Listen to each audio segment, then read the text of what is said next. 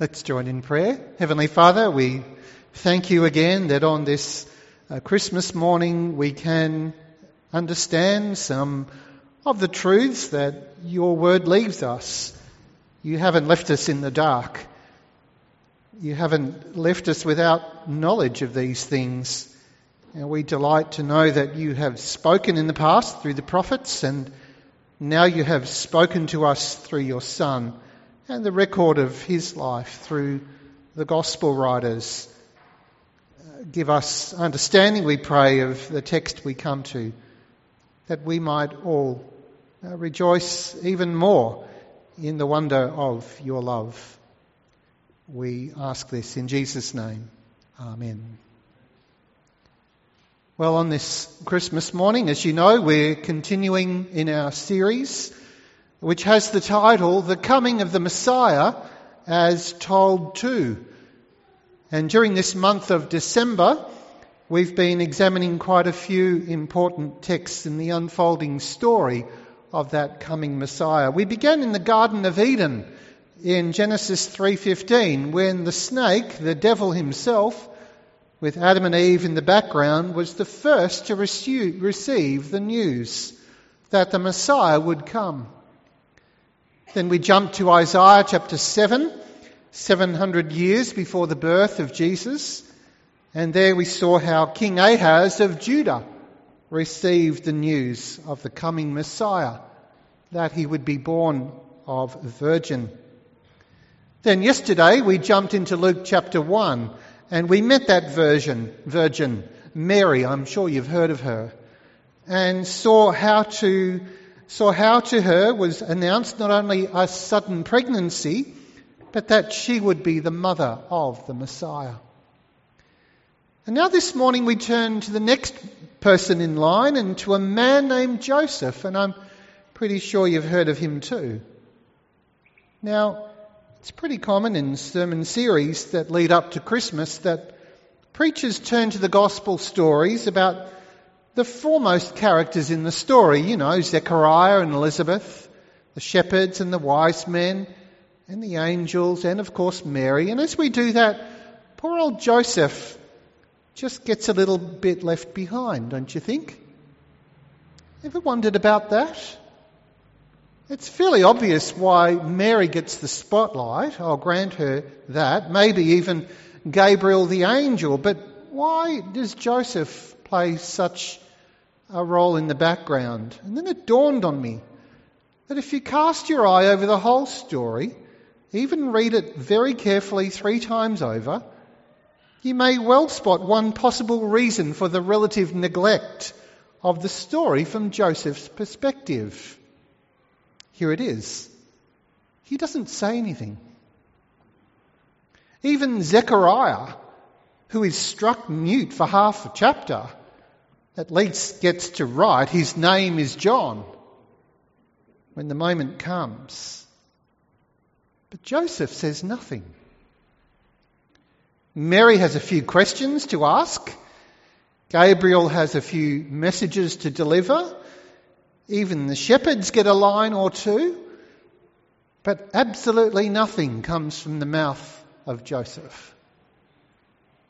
And yet, in this account of the news of the arrival of the Messiah, although he plays this vital role at the beginning of the story, we, the readers, don't get to hear anything at all in relation to how he felt about the whole thing. So, with that, my task becomes a whole lot harder compared to yesterday's message on Mary. But that's how it is often with men, isn't it? You have to dig a bit, you have to prod a bit, to get them to speak and to get a bit of a story. So let's do that and turn to the text in question in which we find in Matthew 1 and there will we find we will find the following matters to note about the time the angel appeared to Joseph. The angel of course was the bearer of the news of the coming of the Messiah to Joseph and told him about the coming of the Messiah. First, let's see that the angel appeared to him in a crisis. In verses 18 to 20, the angel appeared to him in a crisis.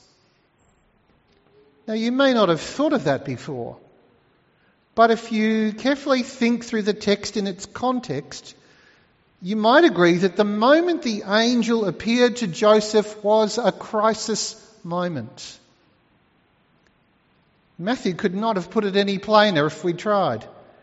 When the Messiah's mother Mary had been betrothed to Joseph before they came together, she was found to be with the child of the Holy Spirit.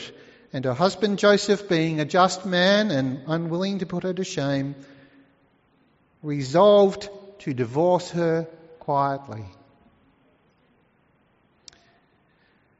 Now, before we think on that, think on this that the words Christmas and crisis often go together. Whether it's the crisis that results when Christmas dinner is burnt to a crisp, or still raw because the oven didn't go on time, or whether it's something more serious, the crisis of heartbreak and loss. Maybe a death in the family, maybe a fight in the family, maybe not having a family. Whatever it is, crisis and Christmas are strange bedfellows found together. Perhaps it's because we're constantly being bombarded with the message that Christmas Day is meant to be happy, happy, happy, as we see all those families and all those TV ads for Coles or whatever doing Christmas dinner with great big smiles on their faces and the sounds of laughter emanating from the table. But reality says something different, doesn't it? Sometimes there's no laughter. Sometimes there aren't even any smiles. Sometimes there isn't even a table. And we can only guess that right up until that angel appeared to him in a dream, that Joseph's table and chair and house weren't all that happy. And why is that? Well, he and Mary are betrothed. That is, they're engaged. Engagement in that culture was much, much more serious and much more weighty than ours. In fact, to break off a betrothal required a divorce, as Matthew himself makes plain in verse 19. Betrothal in those days was more like stage one of a two stage wedding. Mary and Joseph are in that first stage, except for the fact that is revealed and so discovered how we don't know that Mary is already pregnant. And if she is pregnant, and if Joseph knows he's not the father, then there's only one thing to do. It's the right thing to do, even if he had to do it with great sadness and call it off, file for divorce. It's a huge step. It's a drastic step. In those days, a shameful step but it has to be done. That's the crisis he's in as he weighs up just how this can be done in such a way to minimize the shame upon Mary. That's what we know because Matthew tells us that much and nothing more, except to say that Joseph is a just man. The word Matthew uses here really means righteous. He's a righteous man. He orders his life by faith in obedience to God and his word. And being a righteous man, he's also got the fruits of compassion. He cares deeply for Mary. He doesn't want to bring undue shame upon her. And in, so instead of a public legal case, which is an avenue that he could have taken, he resolves that the divorce will be a quiet one. And yet it's clear, isn't it, that erupting into his life at this time is real heartbreak. It's not difficult to imagine the hurt and the shock and the anger at the betrayal and a host of other emotions swirling around in his mind for Joseph and his heart when he first learns the news that Mary is pregnant. He's in crisis before the angel comes with this news. And then when you think about it, we should have expected that. After all, Mary was in crisis too when she got the news. And her crisis was the news itself. And then again, think how this applies to just about every character in the story. The wise men have their own crisis to deal with in relation to Herod. The shepherds have a crisis of sorts when they leave their sheep behind and rush to Bethlehem. Herod has his own crisis, which we'll see next Sunday. And then later on, Mary and Joseph and the child have another crisis when they have to flee to Egypt for safety and refuge. The birth of this baby is not a simple, straightforward story of a child entering the world and everything's rosy. Rather, his birth signals chaos, disruption, and change. The baby changes everything. He turns things upside down and inside out, as many of us have discovered. And that was certainly the case for Joseph, right up until the angel told him the news and put things into a perspective that Joseph could never have worked out for himself. I wonder if you can relate to Joseph this morning. Maybe you have your own crisis that is or isn't related to Christmas. Maybe it's a health issue. Maybe it's a finance issue. Maybe it's a family issue or an employment issue or a marriage issue. It could be anything. It is anything. It could be totally out of the blue, as this was for Joseph, completely blindsided by what he'd come to know. If you are in a crisis, I can say with honesty that it's unlikely that Gabriel will be arranging to speak to you in tonight's dream. But I can say with assurance that God is in your crisis, just as he was in Joseph's. Secondly, then, then let's see that the angel, still in verse 20, averted him from his intentions. The angel averted him from his intentions.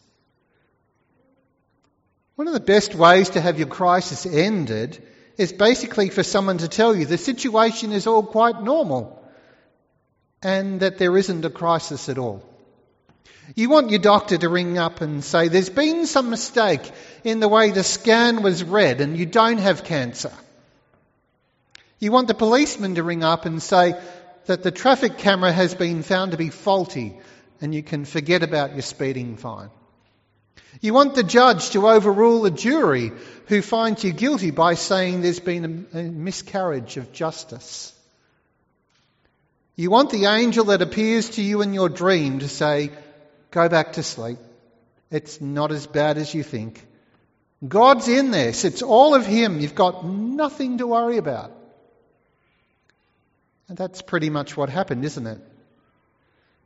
Though he was in crisis mode, the angel's words to him were designed to clarify, to calm, to comfort, and to clear away the confusion and end the crisis. And the angel does that for Joseph by telling him things about Mary's pregnancy that Joseph could never in a million years have worked out, even if he had an IQ of over 200. He would never have guessed these things, never have known them, unless they were revealed to him supernaturally, as they were in his dream by God through the intermediary of this angel. And that angel confirmed for him that what he perceived as a crisis was not actually a crisis. The divorce he was thinking of was not necessary. The wedding he was thinking of calling off, put it back on the calendar just a little bit later. And the girl he betrothed to, well, she hadn't cheated on him at all. In fact, Joseph was not even to be afraid, but he was to do as he planned, to go ahead to marry her. Now, I'll be the first to admit that if every one of your crises was resolved like that, then that would be just fine. That would be Christmas. But I admit also that this was a special circumstance. And in that special circumstance, the angel brought not only the comfort Joseph needed, but also the information that was needed in order to help him process and make sense of the whole thing. And then, third, we see here in verses 21 to 25 how the angel assured him of God's purposes. Here we think about these verses and what the angel had to say now, centering around the child whom Mary was now pregnant with, and these three things about him his origin, his name, his purpose. Let's think about them in turn. First, his origins. And quite understandably, Joseph is feeling betrayed. He thinks Mary has been unfaithful. He can't see how the marriage can work. Divorce plans are underway until he is told, For that which is conceived in her is from the Holy Spirit. With this one line, Joseph's distress begins to melt away. Mary has not broken trust. There has been no betrayal. Instead, something terrible, something wonderful has happened. God the Holy Spirit has worked in the womb of this virgin. The church traditionally speaks of the virgin birth. It's more accurate, really, to speak of the virginal conception of Jesus. And because of this mysterious work of the Spirit, Joseph need not hesitate to bring Mary home as his wife. Now, Matthew, the writer of the Gospel, is actually quite concerned that we notice the Holy Spirit in all of this. So he tells us twice over in the passage, first in verse 18 and then in verse 20, that Mary's pregnancy originates in the miraculous and mysterious work of the Spirit. It's actually an emphasis you'll find sustained throughout the biblical accounts of the life of Christ. At every point through his life, again and again, we are told that the Holy Spirit penetrates and suffuses the person and the work of this child, this man at every turn, at every juncture. Temptation, in miracles, in his speaking, in everything he does.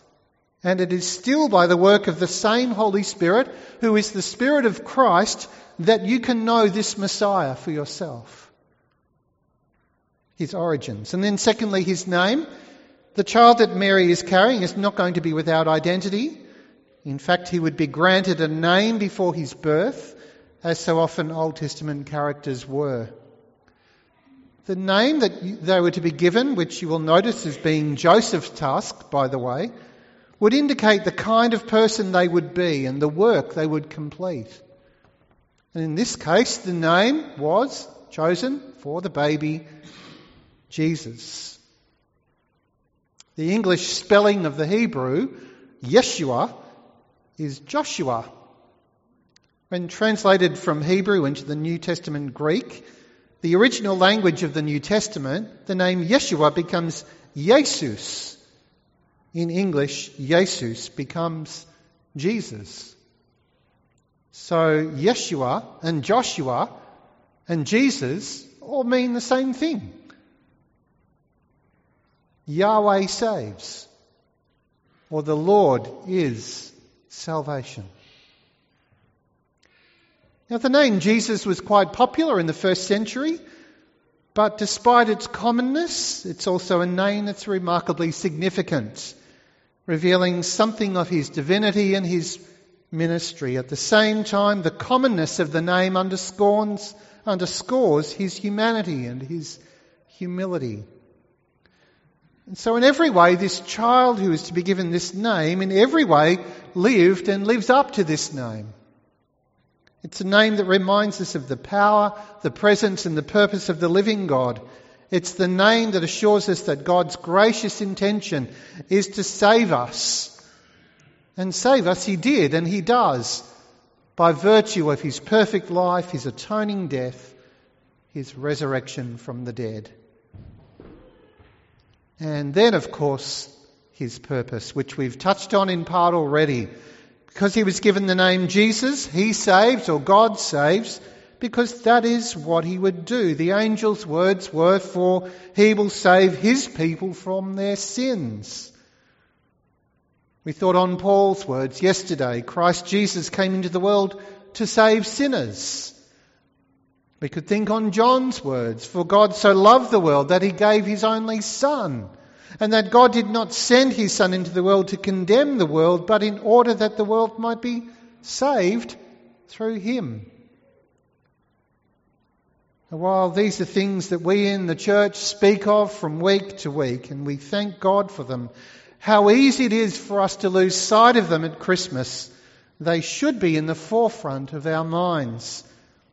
This baby came into the world for this purpose, not to entertain or amuse us, not to judge or condemn us, but to save us from the consequences of our sins, to save us from the wrath of God, actually to save us in fact from God. Sent by God to save us from God, that we might be his people, both now and forever. Well, that in a nutshell is the story from Joseph's perspective. An angel who appeared in his crisis moment with news that truly rescued him from doing what he didn't need to do. But Joseph isn't the only one needing rescue, is he? You see, we all need it. I certainly do. And you may not know it, but you also. Our problem isn't that we have a crisis or are confused or need further education or better standards. We might have a need for any or all of those things, but none of them is our essential problem. Our problem is who we are in the sight of God. We are all sinners. We've all fallen short of the glory of God. Romans 3:23. And the good news of Christmas is that God has sent Jesus to be our rescuer from that fundamental problem. That is what Christmas is about. You see, the Messiah promised to Jesus and also to Mary grew up to live the life we ought to have lived, but we didn't a life of perfect obedience and submission to God. And he not only did that, but he also grew up and to die the death we ought to have died because of our sin, the death we deserve, so that he died bearing our guilt upon his shoulders. And by coming to him, to this Messiah, and putting our hope and trust and faith in him, what happens? Well, the best Christmas gift ever happens. The great exchange. Our sin on Him, His righteousness on us. We are treated as innocent even though we are guilty because He was treated as guilty even though He was innocent. And so may this story come to you in your crisis and bring to you that comfort that can only be found in knowing that He did this for you. Yes, you, that you might be saved. Let's pray together. We give you thanks, our gracious God, that in Joseph's moment of need you came to him and you confirmed that which he could not have known unless you revealed it to him. And we rejoice that you have done that for us. You've revealed in your word what we would never have known had you not told us. But you have told us these things, made them plain and clear in the scriptures, that we might put our faith and hope in this one who was born for us that we might always be safe and secure with Him and find in Him everything we need for our salvation. We've sung about these things, we've prayed about them, we've thanked you for them, we've heard them again afresh. May they be real and living to us in our celebrations today. The one that you sent to save us from our sins. How we thank you for him. We would come to him with our, all our hearts, like Mary, and say, Yes, Lord, do as you will. Have control. We submit ourselves with thankfulness and praise. In Jesus' name, Amen.